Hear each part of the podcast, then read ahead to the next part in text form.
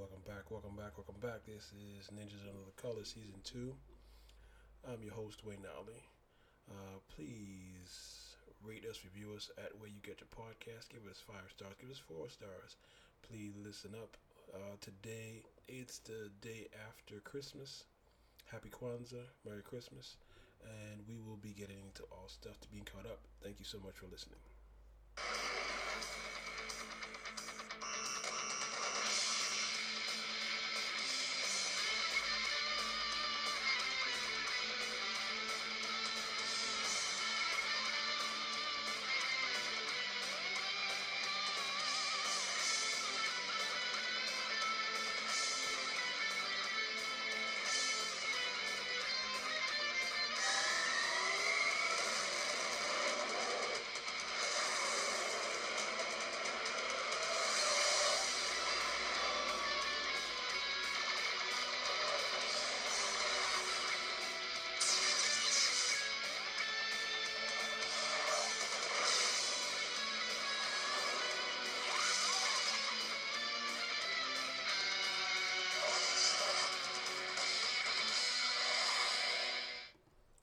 Yes, we are back. This is 2022, December 26th. Yes.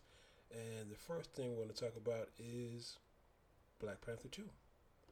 Yes, it was released, and we're getting some negative feedback and stuff like that from people that believe that it shitted on black people, but it it went ahead and boasted other minorities. Uh, so you listen to Dr. Umar, listen to other people. I like the movie, but it was not better than the first one.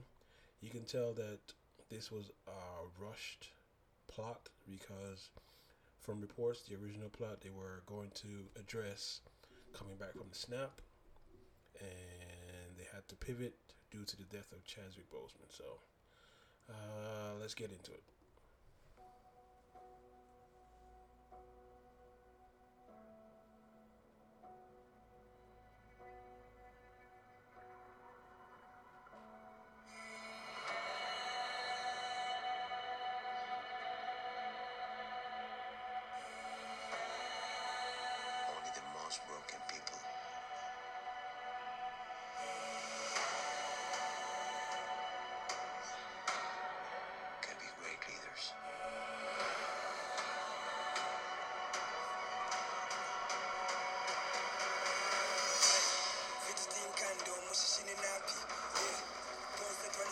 Do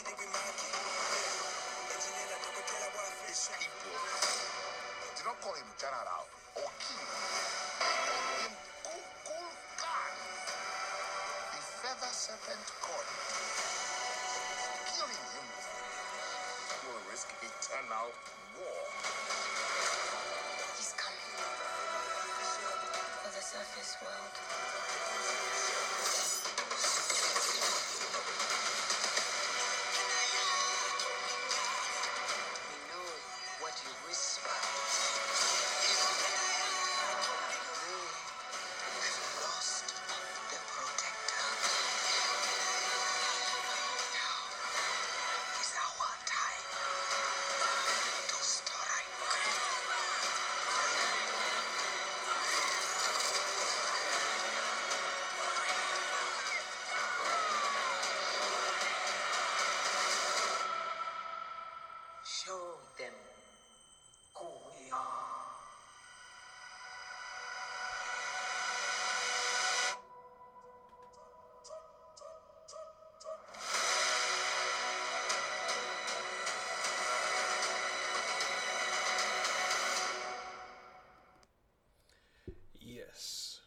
Truth be told, I liked the movie, but it wasn't better than the first one, and it portrayed Wakanda as weak. I can see why people got mad at that.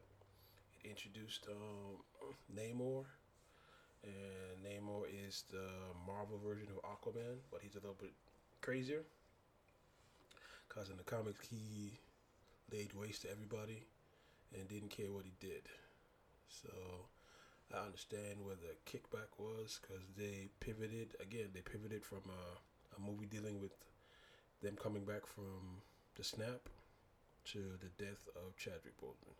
He was a very The best part of the movie was the first probably 30 minutes when they played tribute to Chadwick Boseman. Uh, I think it did a good job of that part. But the second half of the movie had a lot to be desired. Shuri fell in love with um, what's his name? K'uk'ulkan or Namor. Didn't make any sense, but hey, Ironheart was a throw-in. I really like what she did because she was the Tony Stark, I guess, of the, the episode where she invented the machine that found vibranium in the sea, and they killed off um, the queen. That was crazy. They killed her off. And spoiler alert, I forgot to put spoiler alert in there. Killmonger comes back. She made the flake plant, and then she saw Killmonger because she was upset. Maybe in the next one, I hope to get a next one to redo this one because they had to re that rewrite is probably what messed up the movie, and it got a it got an Academy Award nomination. It should because it's a black movie, but uh, spoiler alert, I liked it. It's not in my top 10 for the year, but it's probably 11. not gonna it at 10. So, uh, Black Panther 2, Wakanda Forever. Yeah, I think it can it can be a Blu-ray special, but uh, they just I hope if they do a third one, uh, more Shuri in the suit, more Ironheart, more black people. No disrespect to the Mayans, we like y'all too, but it is about Wakanda. Okay, moving on. We're going on to Avatar The Way of the Water. Let's get it.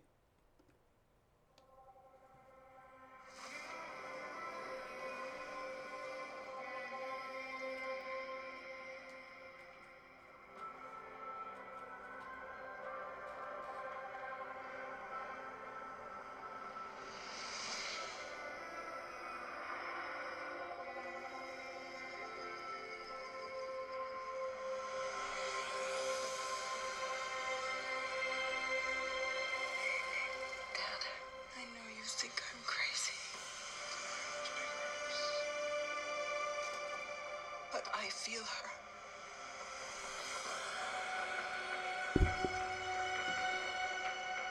I hear her heartbeat. She's so close.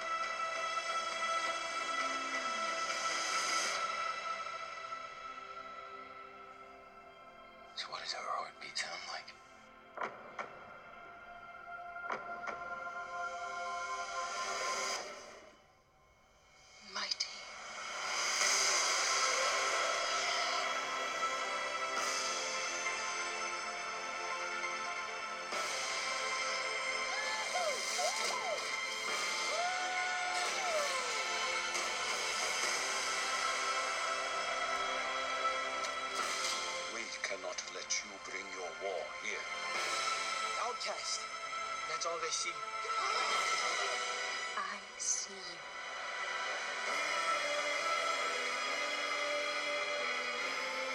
The way of water connects all things. Before your birth and after your death. This is our home!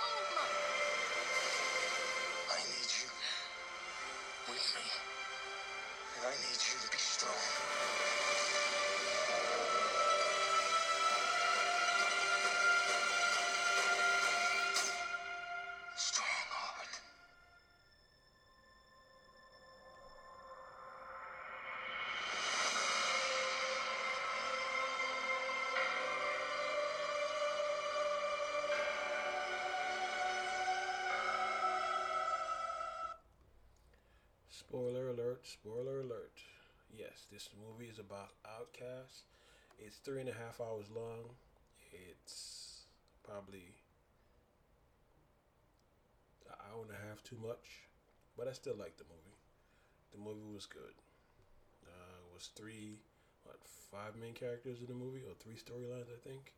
Uh, the storyline with Sully being running from the old guy, the old army guy, who became a, a Na'vi by downloading his memory.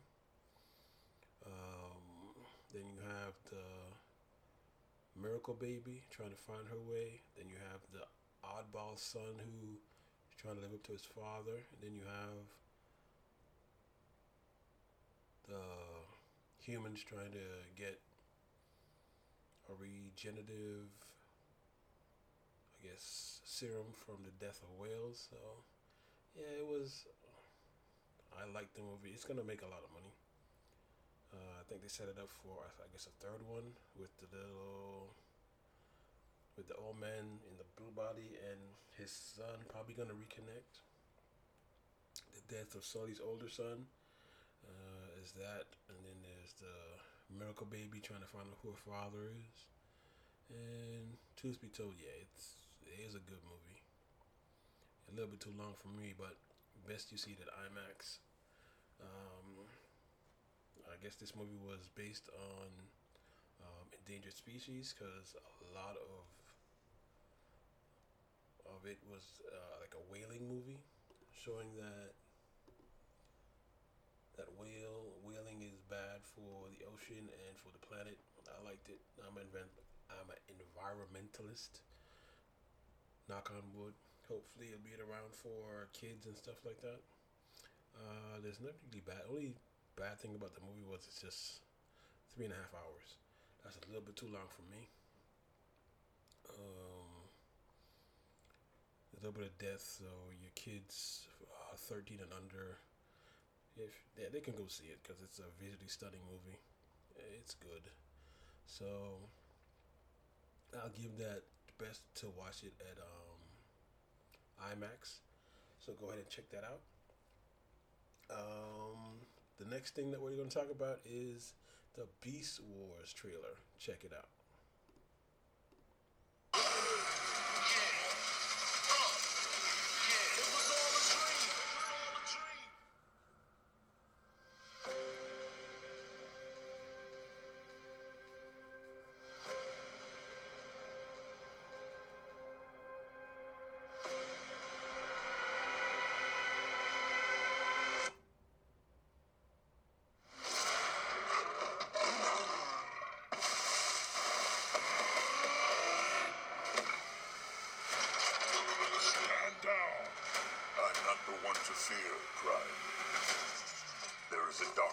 Coming.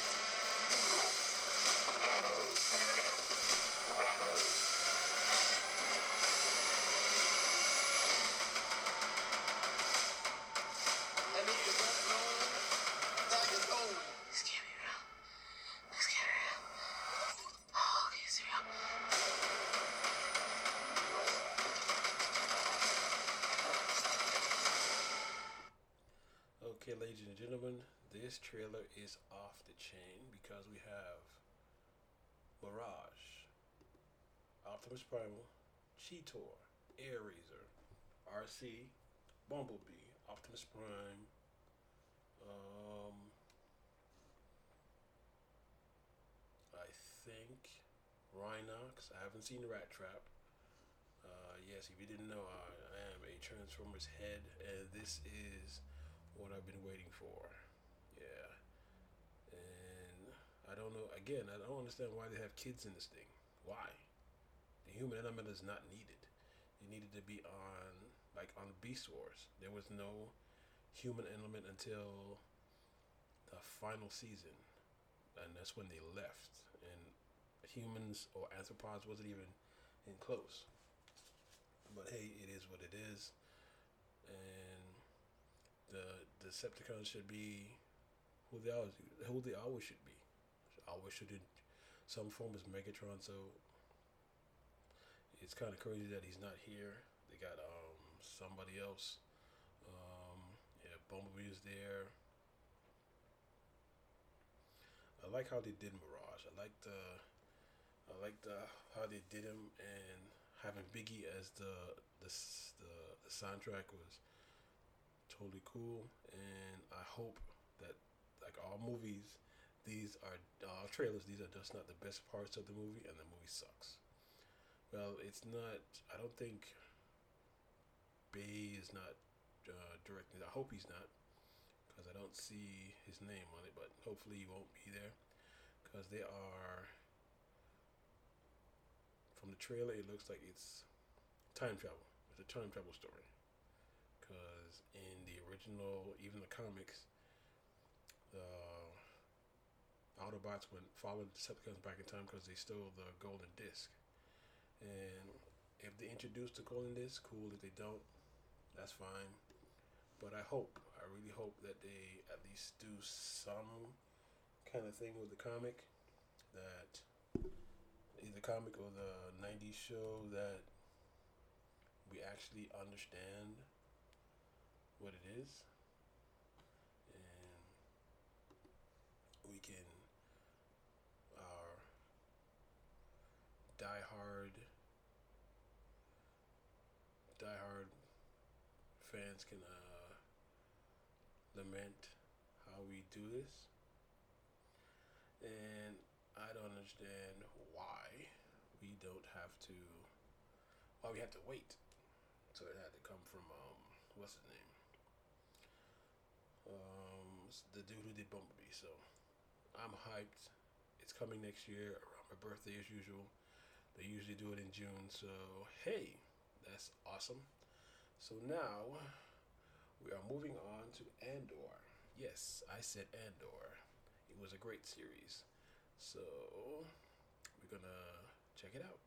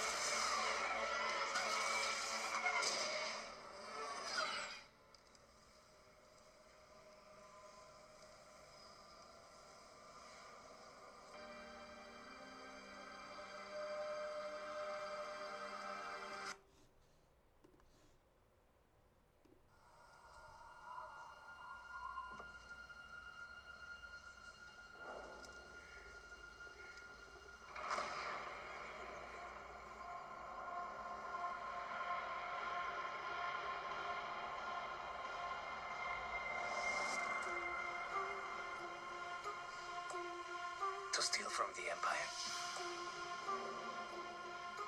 You just walk in like you belong? They're so proud of themselves. So fat and satisfied. They can't imagine that someone like me would ever get inside their house. Cassian Andor. The Empire is choking us so slowly. We're starting not to notice. Asking is this. Wouldn't you rather give it all to something real?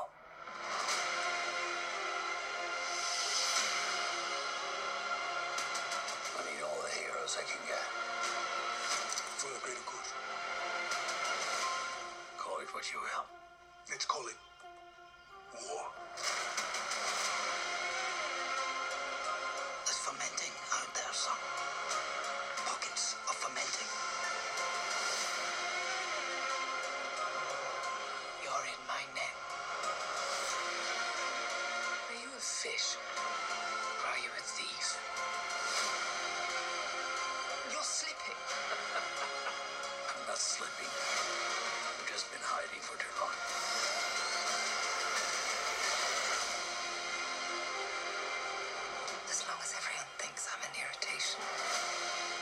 There's a good chance they'll miss what I'm really doing. What are you really doing? This is what revolution looks like. I'm tired of losing.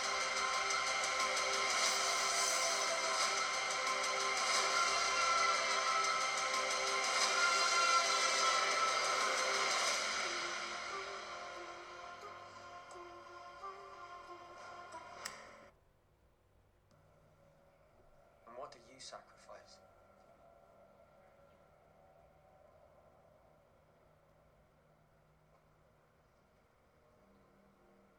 Calm. Kindness, kinship. Love. I've given up all chance at inner peace. I made my mind a sunless space. I share my dreams with ghosts.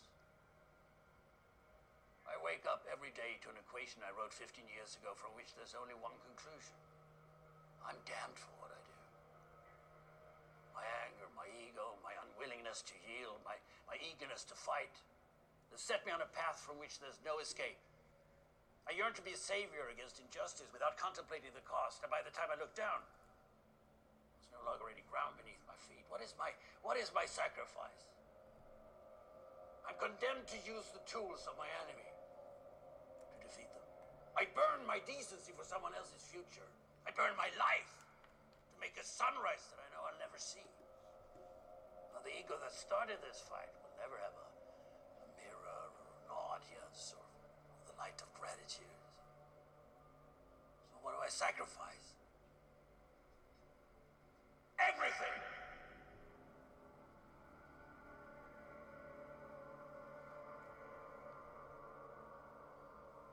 Stay with me, Lonni. I need all the heroes I can get.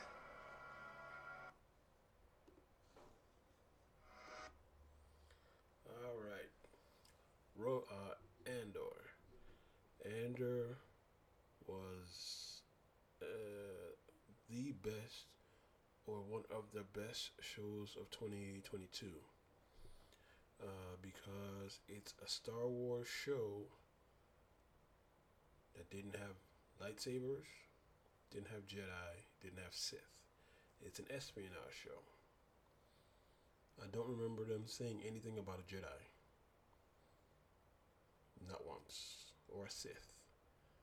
You heard probably the Empire because it was just coming out, but everything else, it's how to build a rebellion. And this was awesome writing. If you weren't a Star Wars fan and you watched this show and you hated it, you're biased. Yes, I said you're biased because this was awesome writing, awesome acting. The thing they did, they reversed engineered the story from the end or the starting of no the starting of um, Rogue One to the end of Episode Three. Like in between there, that's what they did, and they they put the players in place that got you there, that held you every week. I think it was ten or twelve episodes. There's going to be a season two, uh, and that's that's good because it's a it's good writing. It's a good show, and I really do hope that it gets an award, whatever TV award. If it gets a Golden Globe, Emmy, whatever, it should, because it's worth binging it for the ten or twelve episodes that it was, and it gives you the the story of how Andor became or started the, started his way to being a key player in the rebellion. Uh, I really hope that uh, you can actually buy it on Blu-ray or DVD, or just get um, Tune uh, about Tune Disney, uh, Disney Plus to check it out. And on that case, it is a thumbs up on Andor. Uh, moving on, we're gonna go to is Florida State back? Are they back? Are they back this year?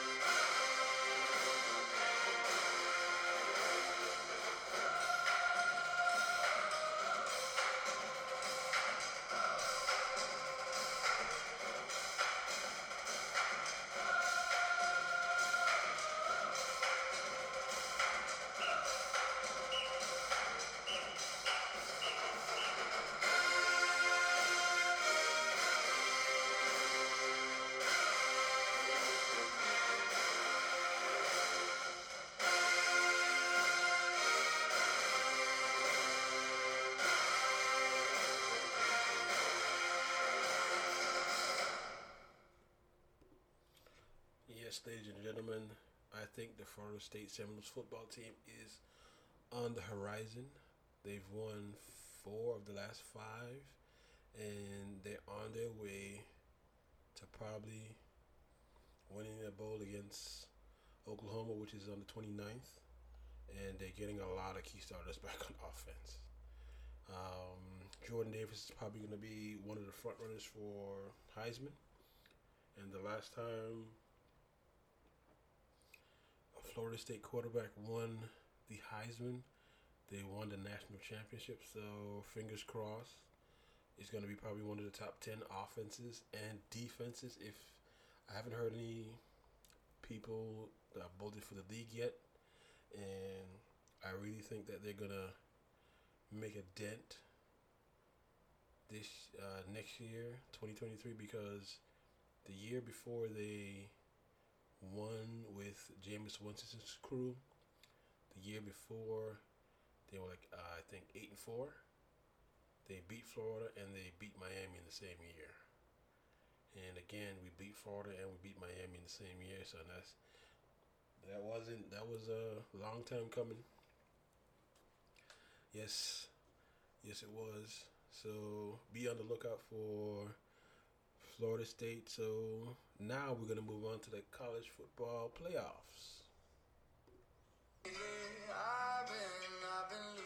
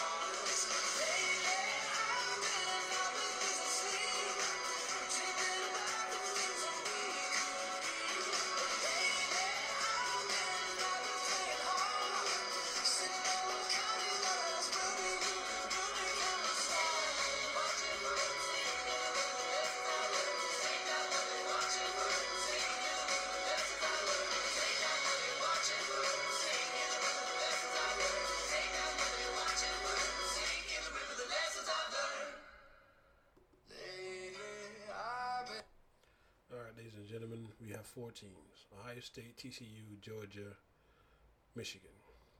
As it stands right now, Ohio State plays TCU, Georgia plays Michigan. In my opinion, I think it's going to be Michigan, Ohio State, and Michigan will whoops their ass again for a national championship. I could be wrong because Georgia looks beatable this year. Uh, the Michigan running back who should have won the Heisman, uh, going to be healthy. The offensive line. Um, I don't think TCU is can beat Ohio State because of the wide receivers. Uh, so we're going to get a rematch in the championship game between Ohio State and Michigan. And I think again, Michigan's going to whoop their ass, and it's going to be good because Ohio State is the devil. If you didn't know, and just to be that's kind of crazy that they think that having a third rematch it wouldn't help but i think it would. It would be a, a good rematch for them so they can go ahead and pencil that in and take my word for it. And yes we can have ohio state michigan for a third time and the ratings will be through the roof. Um, at this point, we can pause for a sponsor. I like to put a sponsor in. So if you're listening and you want to sponsor something for your products, please, we can put your sponsor right here uh, in this break so we can help you, help us. Rate us, review us, give us four stars, give us five stars. Just give us any stars. We're available on all platforms now, I think, except Apple. So we're trying to get on Apple, but we're on everything else. Rate, review, give us a shout out. Okay, now we're moving on to baseball. Yes, baseball. And check this out. I'm Robert Flores with some breaking news. Another day, another shortstop with a new team, courtesy a mega deal. Dansby Swanson leaving the Atlanta Braves for the Chicago Cubs. NBC Sports Chicago first to report it on Saturday afternoon. ESPN had the numbers seven years, $177 million. So Dansby Swanson after winning a World Series with the Atlanta Braves two years ago, now hoping to do the same with the Chicago Cubs in the years to come. Our colleague Joel Sherman put out a tweet that had the top four shortstops, all totaled, their deals over $1.1 billion in new contracts. Correa got the most years and the most money. Mark Feinsand, our MLB.com executive reporter and insider here at the network, joins us now. Mark, what is the industry saying about the contracts that the top four shortstops got? Well, you know, I think unlike a year ago when Correa had to settle for a short term deal with the opt out and, and, hit the market again this year, all four of them got paid. You said the number right there $1.1 billion for four players. And I think Swanson actually benefited the most from the other three guys signing and signing when they did because Trey hmm. Turner went off the board first. Bogaerts got a huge deal at the end of the winter meetings. Correa signed his deal earlier this week, and that left Swanson as the last man standing with four or five teams still in looking for shortstop help, including the Cubs. Most people coming into the winter thought Swanson was looking at like a six year deal, maybe 150 yeah. million. But once he became the last guy standing, the Marcus Semien deal for seven and 175 last year came into play. He got even $2 million more than that. Mark, uh, Dansby Swanson is a winner. He is a guy that plays every day. What does he bring to the Cubs lineup? Well, he brings a lot. He brings, uh, you know, obviously great defense and, and, some leadership, some winning, you know, for a team that's in a bit of a rebuild and trying to get back to where they were six, seven years ago. Uh, having a guy who's had postseason success and um, you know, really thrived the last two years. You know, the last two years have been sort of a turnaround in his career. Um, and so when you look at the defense up the middle now with him and Nico Hoerner, who moves to second, Bellinger in center, uh, they've really improved that up the middle defense. Uh, and obviously Swanson will, will do something to help their lineup as well. So, uh, you know, for a team that came into the offseason really looking to upgrade that shortstop spot with one of these four guys, when it comes down to one of them being left and you get them, I'm sure the uh, Cubs are feeling pretty good right now. Mark, what about uh, Dansby Swanson's former team, the Atlanta, the Atlanta Braves? Where do they go from here? I don't think they go anywhere. I think Vaughn Grissom probably takes over at shortstop. I think that was probably the plan all along. Uh, it didn't sound like they were going to get involved in trying to bring Swanson back at the money he was going to take. Um, and so I think they're comfortable with Grissom moving over to short maybe they go out and look for a, a you know a stopgap or a one year kind of guy. Uh, you know, Jose Iglesias is a guy who's all of a sudden going to be pretty popular yeah. amongst those teams that don't have shortstops because he's a veteran who can go out there and catch the ball uh, and and hit just enough. So, you know, perhaps Atlanta looks at that market, but wouldn't surprise me at all if they just if they just go with Grissom there at shortstop. Mark Feinsand, our insider and executive reporter for MLB.com with the latest on Dansby Swanson. Mark, we appreciate the time. Thanks. Thanks, Worth. Thank you for MLB.com. Okay, folks. This is not a surprise. I saw the writing on the wall from probably six months back in the season when they didn't when they offered him the money and he didn't sign. The crazy thing is, he said he would have signed for 100 million. I doubt he would. But people keep forgetting the Braves are a small market team. They're not in the realms of the San Francisco Giants, the Padres, the Phillies, the Mets, the Dodgers, the Cubs who got money. The Braves payroll is probably 190. And if I always tell people if somebody's going to offer you 177 million, go ahead and take it. I know the Braves would have been probably better, but he would have stunted um, Grissom's growth at short. Right now, the Braves infield would be Olson at first, Ozzie at second, Grissom at short, uh, uh, Grissom and uh, I forgot the guy's name. He plays in Venezuela, and um, Riley at third. This team is good for a while because I think Albies doesn't come up for another f- probably two to three years. Max, they think about trading Max, uh, Max Fried. You got to be insane. But they got what's his name under contract. But if they if they do it correctly, they can probably compete for championships the next six to seven years. And that monster in right field, that monster in right field comes back next year. He's gonna win MVP. You're gonna see why he's gonna be worth about 350, uh, 450 coming soon. So hopefully they can do that. Um, I really hope that they go ahead and allow them to grow together because that's going to be a scary team coming in the next four to five years. All right. Moving on, we're moving on to MLB, MLB contracts are out of out of bounds this year because the Mets have spent a lot of money and they're not going to win a, a ring.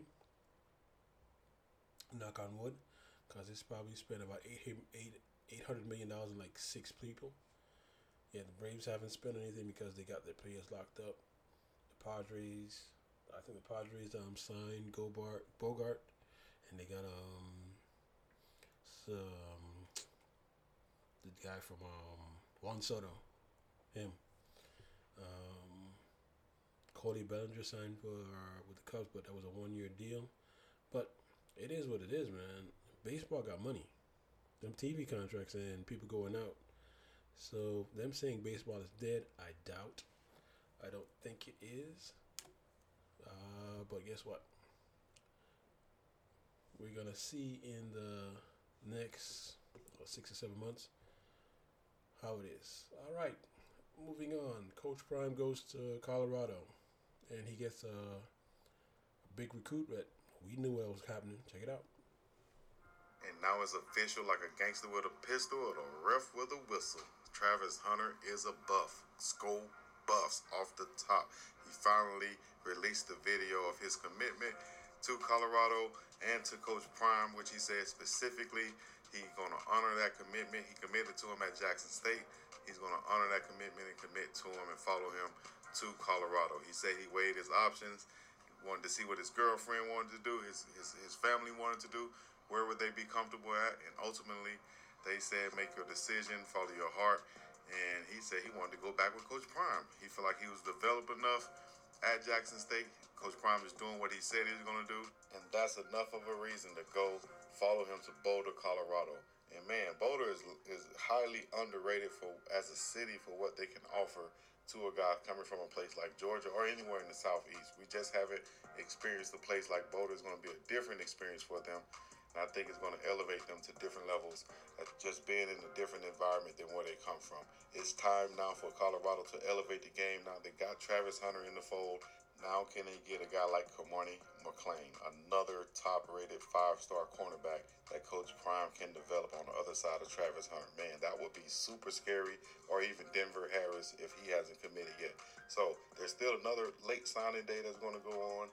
Uh, a lot of other commitments will come about. Shout out to Tyler Brown, who came over from Jackson State, also the center for Shedeur and Jackson State. He's going to be a Colorado buff, but this is huge news right here. Travis Hunter has made his commitment and signed his letter of intent to play with Coach Prime in in the Pac-12. How does this impact the Pac-12? How does this impact their possible preseason top 25 ranking for Colorado? What does it do for any other recruits that are still out there that Motion hasn't made at that the decision yet? Will they even consider Colorado coming up now? I think it's a big time move made by Coach Prime and his coaching staff to get Travis Hunter. Once again, school Bus. Let me know what you think. Leave like, good stuff. All right, kids. All right, kids. Um, we seen this coming a mile away too. He was set to transfer from Jackson State, just like Deion was. But guess what? We all knew he was going to Colorado.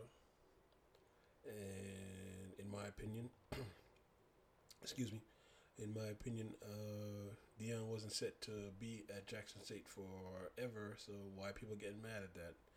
I don't understand either. So it is what it is. He got a beef with the wide receiver at Florida State because he said no Trevor's Son over here. Well, he's spurring us for Jackson State. Well, I ain't got no problem with that. The NIL money was good, so let him do that. So, uh, like I said, I'm a fan of Coach Prime from days at Florida State. Um, days at um, Florida State Falcons. I hope the best for him. It probably take about two years to get the people in that he needs to get in. So more power to him, and I hope he makes uh, at least the top twenty-five in his first year. So moving on to the NFL. The NFL is it is what it is. The Falcons have been eliminated from from playoff contention. They just too many injuries and not not some uh, not being consistent. Uh, they lost to the Panthers on a Thursday night because of Mariota, but they show promise. They show promise that they can win when they need to, but next year with that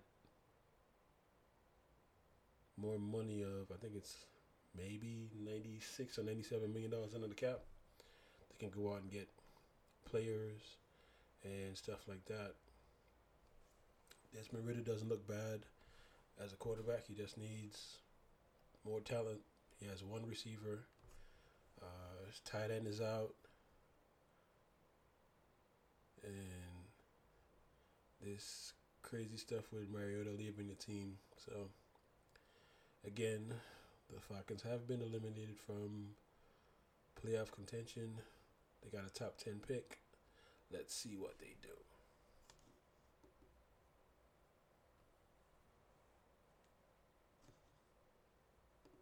After head coach Arthur Smith announced Desmond Ridder was replacing him, the seasoned quarterback claims he left to address a chronic knee issue. But Smith hasn't exactly corroborated the story. It's also uncertain whether Marcus plans on returning to Atlanta. In the meantime, the Falcons have done a lot to get Ridder ready to start. Stay tuned for more on the story. First up, a performance based decision. Arthur Smith isn't beating around the bush when it comes to replacing Marcus Mariota with Desmond Ridder as the starting quarterback. Despite a lot of rumors and theories, Smith claims it's purely a performance based decision to help the Falcons finish strong. Atlanta is currently third in the NFC South, and even though most of the teams are struggling in that division, the competition is tough, and the Falcons will have to pick things up if they want to make an impact. Mariota, on the other hand, hasn't really been too vocal about his exit, as he left the team just one day after the announcement. The 29 year old claims he left to deal with a chronic knee issue, but Arthur says that's just his prerogative since it hasn't been an issue the entire season. I'm not a medical expert, he said.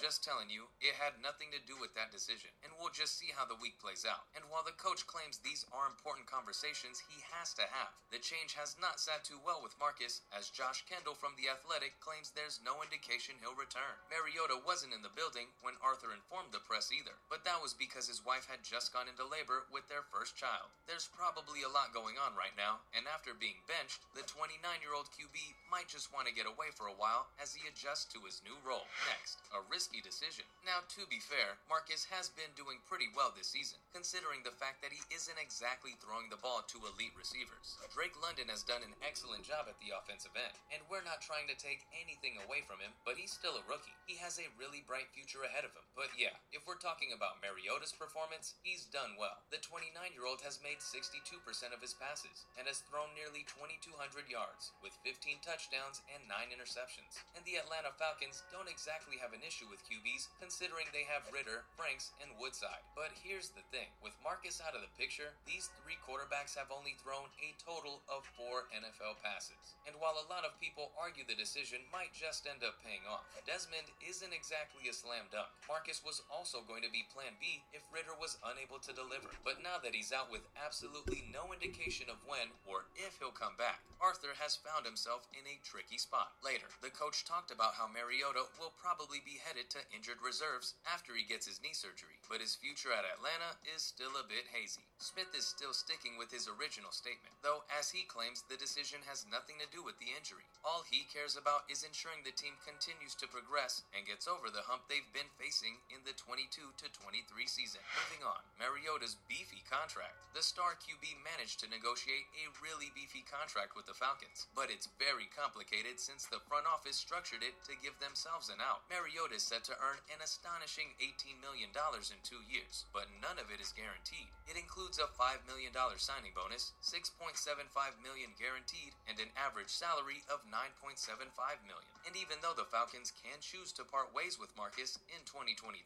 he'll still be entitled to a 9 mil base salary and a 3 million roster bonus. But absolutely none of that is guaranteed. Can you believe that? His only guaranteed money in 2023 is a 2.5 million dollar prorated bonus. So since Atlanta has a way to cut ties with the 29-year-old quarterback in 2023 without breaking the bank, there's a possibility he might just have to find a new home if he doesn't give the franchise a return date. Or even if he doesn't give a return date, he should be a bit more clear about his future, right? It's obvious the switch up isn't sitting well with him, and there's too much confusion right now since head coach Arthur is backtracking about the injury. As we said before, he claims the decision was based on performance, and his knee had not been an issue while playing all season. But he backtracked and said he'll be heading to the injured reserves after getting surgery. If you ask us, we don't think the Falcons will be too keen on cutting ties since he adds a lot of value to the team. Now for a higher ceiling but a lower floor. Arthur Smith has been going on and on about the switch up being a performance related decision. But what does that even mean? You can't just blame Marcus for the entire team now, can you? Or is he trying to say something else here that we're not quite getting? Well, if you ask us, we think it has to do with what Ridder can deliver. He's being labeled as a talented and capable QB who might have a higher ceiling than Marcus. Sure, he doesn't have the experience yet, but if we're talking about his eagerness to come out and perform, then he just might have an edge over the 29 year old. But at the same time, there are a lot of drawbacks to this decision. We already told you about how there's no experienced QB on the bench now, but the one we're about to talk about now has to do with his higher ceiling. While the coach thinks Desmond might be able to add something extra to the team, there's also some possibility for things to go wrong. He might have a higher ceiling, but that also means he has a lower floor. Marcus has always been a safety net because he's reliable. You can expect him to make good offensive plays since he passes with an accuracy of over 62%.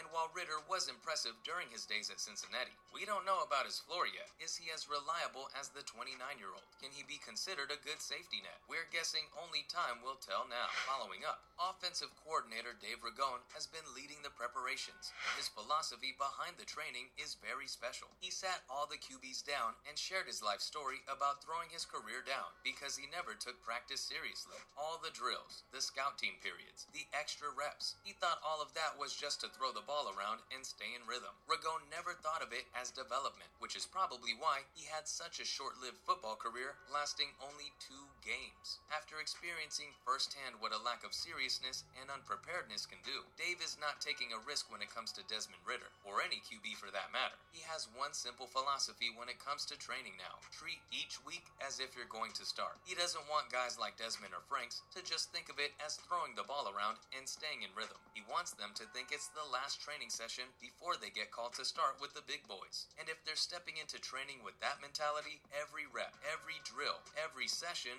will count. They'll go all out every single time. Ridder claims claims Dave's philosophy and story have helped him a lot with getting ready as a starting quarterback for the Falcons. Up next, sticking around after practice. Dave's done an excellent job at creating a strong culture at the Falcons. All the rookies and the boys on the bench know they have to be ready for the call up. They have to be prepared at all times because you never know when an opportunity might come knocking at the door. When practice is finally over and the starters make their way back to the locker room, Desmond is often spotted sticking around wearing the red quarterback jersey looking for more. About half an hour after practice, Ridder is imagining himself as a starter making plays and mimicking starting QBs to get a feel for how the Falcons operate on the field. Credit to the training staff as well, though. They have not overloaded him with too much training, and instead, they focus on getting him familiar with Atlanta's offense. Because when Ridder has a clear idea of what goes on on the field and how the players actually play, it's going to be much easier to start and dish solid offensive plays. It's all about mastering the game plan, and Dave, along with the rest of the coordinators, have been seeing him make steady improvements every week. Or look at it this way starting is the easy bit. It's being confident about starting that really pushes you to the next level. And last but not least, he's been waiting. When Ridder first arrived on the scene in Atlanta, Coach Arthur Smith had a chat with him straight away. Smith made it super clear that he would not be starting and had to show he was ready before he finally gets a chance to perform. The rookie quarterback said he completely trusted the coach's decision and can't wait to repay him with success on the field. Let's see how his performance as a starting QB goes. We're expecting a lot of big things from the 23 year old. That's it from our side, folks. So, what do you think? Will Marcus Mariota return to the Falcons? And can. Nope, he's out of town. He will not be back with the Falcons. They're gonna cut him. They can afford letting him go. They can afford kicking him to the curve. They can afford all of that. They have enough money next year to get a backup to let some people go. But like I said, the Falcons are eliminated from playoff contention, so they're just playing for a draft pick now. Like I always say, it's best to be really, really bad and be mediocre or 50 50 in the NFL. Either you're either you're super good or you're super bad. Higher the higher the draft choice, the better the player you get. So either one of you picking in the top five or 30 or 32. That means you went to the Super Bowl. All right, ladies and gentlemen, this is Ninjas of Another Color. Please rate us, review us. Uh, Spotify, TuneIn, Google, all the others except Apple. Rate us, review us, give us five stars, give us four stars. Hey, donate to the cause on Cash App. Zelle. Our email address is ninjas of another ninjas of another color at gmail. Drop us a line. Tell us how we're doing. And with that, Die Hard is not a Christmas movie. Die Hard is not a Christmas movie. It's a goddamn Bruce Willis movie. So a yippee-ki-yay to all of you motherfuckers